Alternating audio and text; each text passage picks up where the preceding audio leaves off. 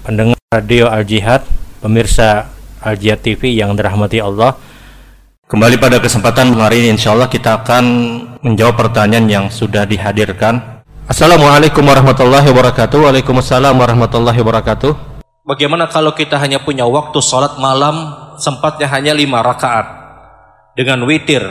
Apakah boleh tahajud empat rakaat salam kemudian witir satu rakaat?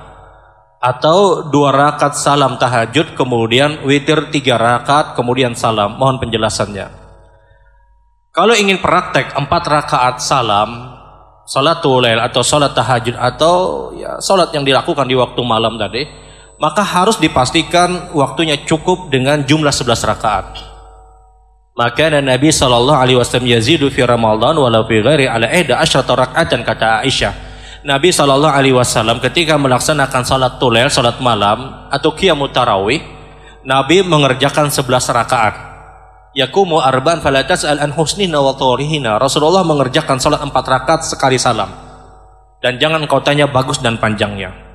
Rasulullah berdiri lagi beliau kerjakan 4 rakaat sekali salam jangan tanya bagus dan panjangnya.